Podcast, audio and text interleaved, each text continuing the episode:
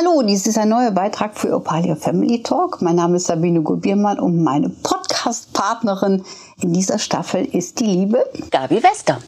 Schön, dass du mich begleitest. Es geht um das Thema Familie. Ne? Wir haben ja einen Verein gegründet, der gemeinnützig ist, Opalia Family. Und wir wollten halt gewisse Themen einfach mal im Talk aus einer anderen, auch spirituellen Perspektive durchleuchten. So, und das ist sehr schön, dass du dich zur Verfügung stellst. Ich weiß, du bist ja selber Mutter von zwei Töchtern. Ich kenne deine Töchter sehr gut und ähm, ich weiß, wie locker ihr auch Familie ähm, gelebt habt und auch immer noch lebt, auch äh, bezüglich Enkelkinder und so weiter und so fort. Aber das ist natürlich natürlich nicht allzu häufig anzutreffen, das muss man auch dazu sagen. Auch ich ähm, habe ja vier Kinder großgezogen und habe natürlich zwei Enkelkinder. Aber wir sprechen natürlich gerade über die Fälle, die es vielleicht nicht so einfach haben, äh, wo also viele Probleme auch vorherrschen und wo man nicht weiß, wie man ansetzen soll. Ähm, und mein Hauptthema gerade in diesem Podcast, den wir gerade äh, abdrehen, ähm, es geht hier wirklich um das Thema, ähm, wie kann ich denn meinem Kind am einfachsten den Start ins Leben ermöglichen, also ohne dass ich als Mutter einen zu großen Einfluss nehme. Also ich finde, das Wichtigste daran ist, dass man dem Kind oder den Kindern ähm, vermittelt, wie wichtig es ist, ähm, authentisch zu bleiben, wie wichtig es ist, ähm, keine Rolle in dem Sinne zu spielen, dass man ähm, einem hinterherredet, dass man nicht sich selber ist, dass man ehrlich ist und Vertrauen findet zu den Personen, die einem wichtig sind.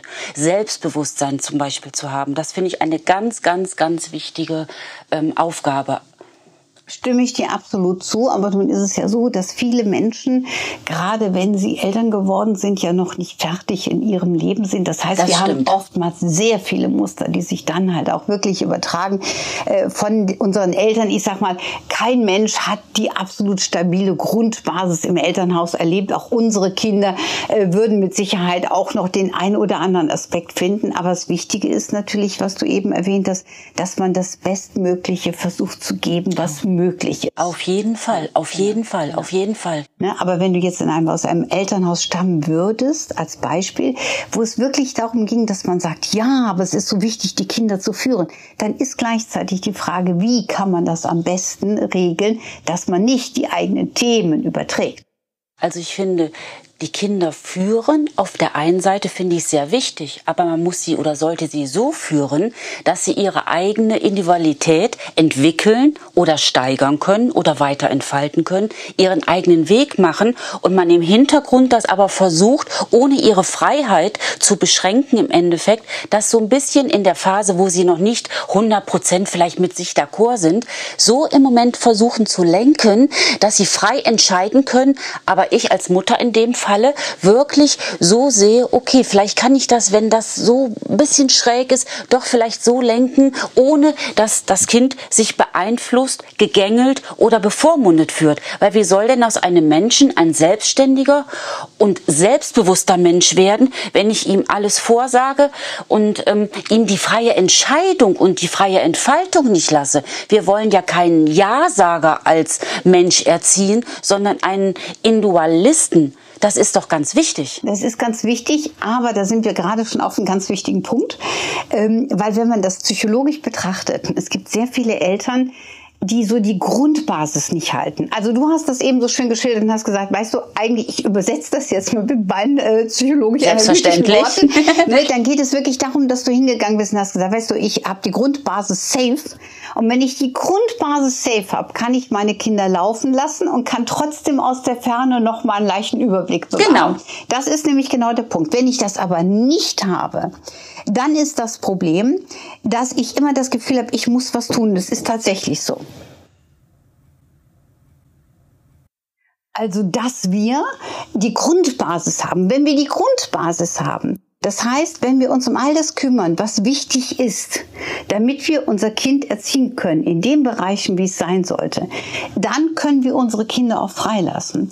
Wenn wir allerdings die Grundbasis nicht erfüllen, weil vielleicht unsere Eltern es schon nicht erfüllt haben, dann stehen wir in einer absoluten Ambivalenz. Und dann können wir nicht das leisten, was wir gerne leisten möchten. Und wir haben immer das Gefühl, es stimmt was nicht ja, dann kommt nämlich die Unsicherheit auf. Und die Unsicherheit bedeutet, dass wir dann zum Beispiel manchmal diese Freiheit nicht lassen. Ich gehe von aus, dass du eine Mutter bist.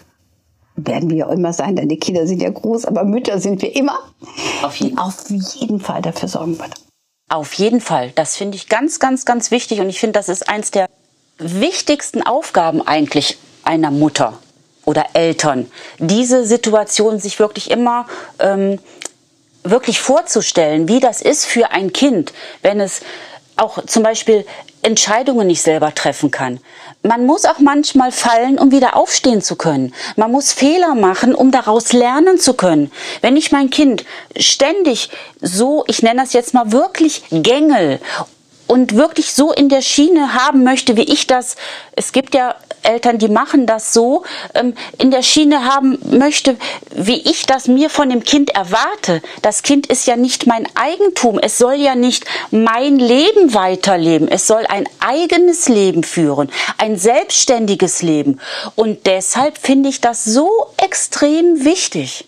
Genau, das ist nämlich der ganz wichtige Part. Aber hier müssen wir noch eins dazu sagen. Wenn die Grundbasis stimmt, und ich will mit dir eben diese Grundbasis klären, weißt du, diese Grundbasis, die ist einfach in dir drin, die ist auch in mir drin, aber für manche nicht realistisch, weil du hast wirklich das Gefühl, wenn die Grundbasis nicht stimmt, dass du denkst, dass wirklich zwei Faktoren ineinander wirken. Also, dass, dass du dann nicht in Ruhe das so gestalten kannst, wie du es gerne haben möchtest.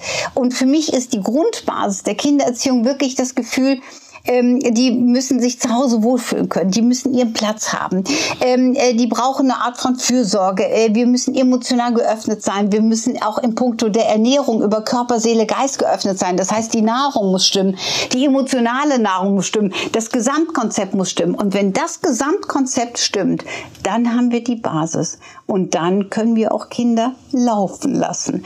Dann haben wir den Überblick. Da bin ich ganz deiner Meinung. Das Thema, auch was du gerade gesagt hast, Ernährung, finde ich ganz wichtig. Geborgenheit, Vertrauen. Es muss rund sein. Und wenn es rund, das ist wie ein Zahnrad. Wenn ein Zahnrad in einem ganz großen Kreis hakt, dann funktioniert der ganze Motor nicht. Und so sehe ich das auch in puncto Familie. Genau. Und das mhm. ist ganz wichtig.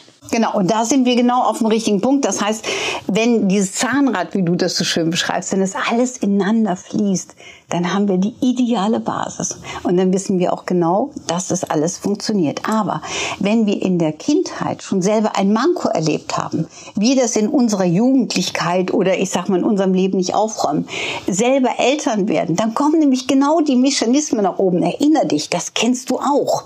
Ja, in dem Moment kommen wieder alte äh, Situationen, Emotionen und und und nach vorne. Und es gibt ja auch die Faustregel: Ich kann selber keine gute Mutter sein, wenn ich mit meiner Mutter noch hadere hadere, dann komme ich nicht für mich auf den Punkt und auf den Nenner, was wichtig ist. Und deswegen ist es so wichtig, dass die Grundbasis stimmt. Und die Grundbasis hat mit der kompletten Ernährungsform zu tun. So, jetzt gehen wir mal einen Step zurück, wir zwei.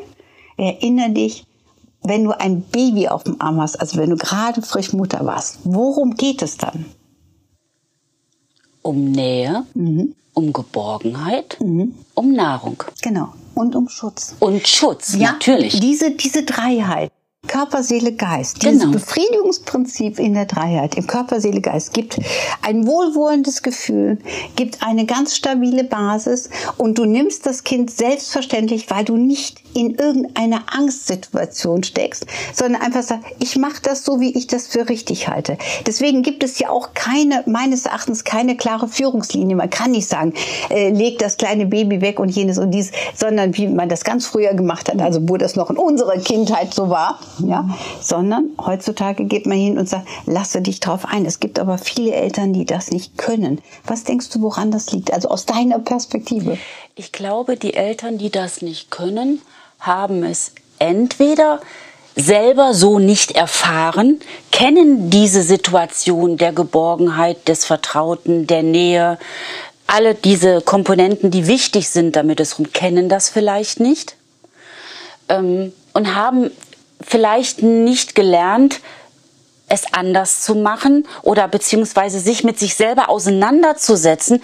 Denn ich glaube schon, dass man irgendwo irgendwann merkt, ähm, irgendwie bei mir, da läuft was nicht rund oder das kann ich nicht so oder ähm, bei der Situation fühle ich mich nicht gut. Und wenn ich mich mit mir selber auseinandersetze und mich selber frage, woran liegt das denn, könnte ich ja eventuell irgendwann merken, mh, hm, das hatte ich in meiner Kindheit nicht. Mhm. Das war da nicht so. Mhm.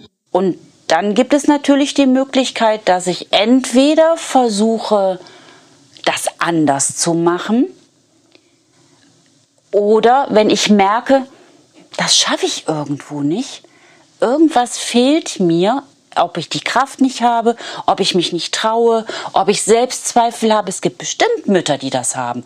Dann ist ja auch immer noch diese Option und die gibt es ja Gott sei Dank, dass ich mir in irgendeiner Weise Unterstützung hole. Richtig. Und das finde ich sehr, auch wiederum sehr wichtig, wenn ich an mein Kind denke. Weil wenn es dem Kind gut geht, geht es mir ja auch gut. Und dann habe ich mehr Sicherheit und kann wieder viele, viele Dinge Anders leben. Anders leben. Ja, so und deswegen übernehme ich doch mal.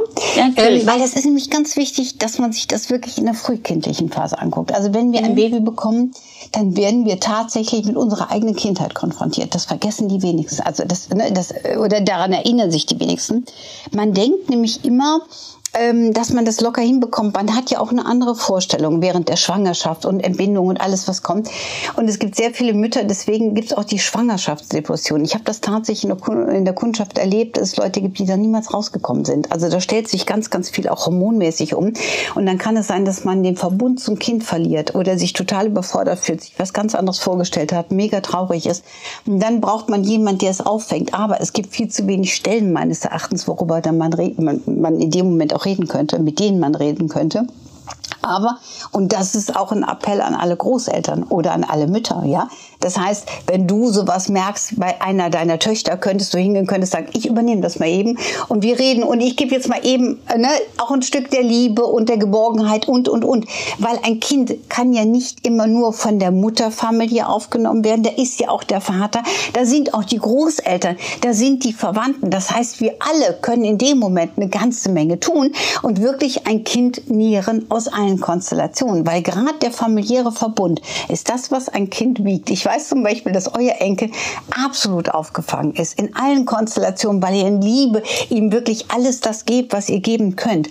So und ein Kind, ähm, äh, welches also eine eine Seele, die neu inkarniert ist, also die gerade äh, frisch auf der Welt ist, die hat natürlich auch Vorprägen. Das dürfen wir nicht vergessen. Und man kann den Müttern auch keinen wirklich Vorwurf, äh, keinen Vorwurf äh, machen, mhm. wenn sie das nicht so hinbekommen, wie sie es vielleicht gerne hätten, weil sie das Gefühl haben, dass sie nicht wissen, wo sie ansetzen sollen. Es geht tatsächlich darum, äh, dass wir alle eine ganze Menge tun können und es geht um die Gemeinschaft. Ne, eine Mutter sollte nicht allein da sein. Ich glaube auch zum Beispiel, dass in gewissen Kliniken auch äh, sehr viele, ähm, ich sag mal, Krankenschwestern sehr viel Liebe geben und, und, und. Ne. Es ist im Grunde genommen allgemein bekannt und ein Kind muss genährt werden über Körper, Seele und Geist. Und wenn das gewährleistet ist, dann hast du natürlich auch die Basis ähm, und dann stimmt das auch mit dem Baby. Dann hast du im Grunde genommen auch nicht diese großen Probleme. Ich sage mal, so richtige Schreikinder, die rufen auch häufig nach den Eltern. Und ähm, äh, die spüren die nicht. Und das ist alles nicht bewusst gewollt, das muss man auch dazu sagen. Also kein Mensch sollte sich in irgendeiner Form, keine Mutter, kein Vater schämen, wenn es noch nicht so funktioniert, wie es vielleicht sein sollte. Aber dieser Verbund ist so wichtig, weil in dem Moment, wenn ich zum Beispiel mich durch ein Kind ge genervt fühle und ich dann das Gefühl habe, ich muss das Kind irgendwie äh, anders managen und ich weiß nicht wie und ich fühle mich ausgeliefert und ich bin traurig, weil ich mir ein anderes Bild gemalt habe und, und, und. In dem Moment äh, bilde ich auch eine Opposition zum Kind und ich glaube, wir beide wissen, wie schlimm das für ein Kind sein muss, wie sich das anfühlen muss, wenn das der Fall wäre. Das Kind spürt das auch. Wenn du als Elternteil genervt bist oder unausgeglichen bist, gereizt bist und wie auch immer in welcher Situation, das soll auch dann kein Vorwurf an die Mütter sein, wenn es so ist, wir sind alle nur Menschen, aber wenn da die Situation ist, ein Kind vom Säugling angefangen oder wenn es eine, es spürt das und du kannst mehr erreichen, wenn du in dem Moment auch Ruhe ausstrahlst, wenn ich sag dann wieder Nähe, Geborgenheit, weil Körper, Seele, Geist ist ein Zusammenspiel. Wenn die Seele traurig ist, geht es auch dem Körper nicht gut. Wenn denen es beiden nicht gut geht, kann der Geist nicht richtig funktionieren. Das ist ein absolutes Zusammenspiel. Und deswegen ist es ja auch so wichtig, dass das Kind verschiedene Menschen in der Familie hat, aus meiner Sicht her, äh, denen es sich anvertrauen kann, wo es sich Liebe holen kann, wo es sich geborgen fühlt, wo es Vertrauen hat. Das fördert ja auch im Erwachsenenleben seine Zufriedenheit, seine soziale Kompetenz und seine Ausgeglichenheit, seine, seinen Blick für verschiedene Dinge, weil wenn ich verschiedene äh, Familienmitglieder, jetzt sage ich mal Mama, Papa, die Großeltern, das sind ja auch alles verschiedene Charaktere, verschiedene Sichtweisen, alleine durch das Alter des einzelnen Menschen bedingt. Und wenn ein Kind regelmäßig in dieser Konstellation groß wird, ungezwungen groß wird, nicht du musst, sondern wenn es spürt, das ist harmonisch, da bin ich gerne, da kann das Kind so viel lernen für die Kindheit und für das spätere Leben. Und das ist eigentlich wirklich die perfekte Konstellation. Absolut, absolut. Es ist die perfekte Konstellation, wie du schilderst auch. Es ist genauso, es ist für eine absolute Bereicherung. Das Problem, was wir aber in vielen Familien haben, ist die Übergriffigkeit. Also wenn zum Beispiel ähm, die Oma versucht, in die Rolle der Mutter zu schlüpfen und damit den Platz der Mutter belegt, ja, und dann ein Rivalitätskampf entsteht oder sonstiges, dann ist das für ein Kind ganz schwierig, weil die Erwachsenen ihre Themen miteinander über das Kind ausleben.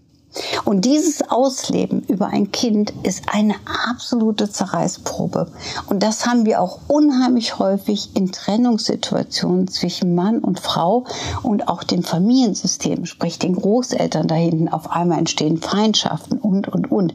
Das ist das Thema unseres Podcasts, was wir gleich aufnehmen. Also es ist wirklich wichtig, das, was wir nochmal hier ein Stück erarbeitet haben, dass die Familie hinter dem Kind steht. Und wenn sie wirklich nicht dahinter stehen wollen, dass sie sich raushalten. Aber niemals negative Gedanken. Das ist ein ganz wichtiger Part. Da bin ich absolut deiner Meinung und ich stimme dir auch zu. Und das finde ich auch ist ein absolut wichtiger Punkt. Großeltern dürfen nie versuchen, die Rolle der Mutter einzunehmen und sie dürfen nie versuchen, die Mutter zu hintergehen. Es muss immer ein Zusammenspiel sein. Und die Groß nicht schlecht machen. Und nicht, um Gottes Willen, nein. Die Großeltern, ich sag jetzt mal, die Großmutter soll der verlängerte Arm der Tochter sein. Das ist perfekt. Oh, das ist ein,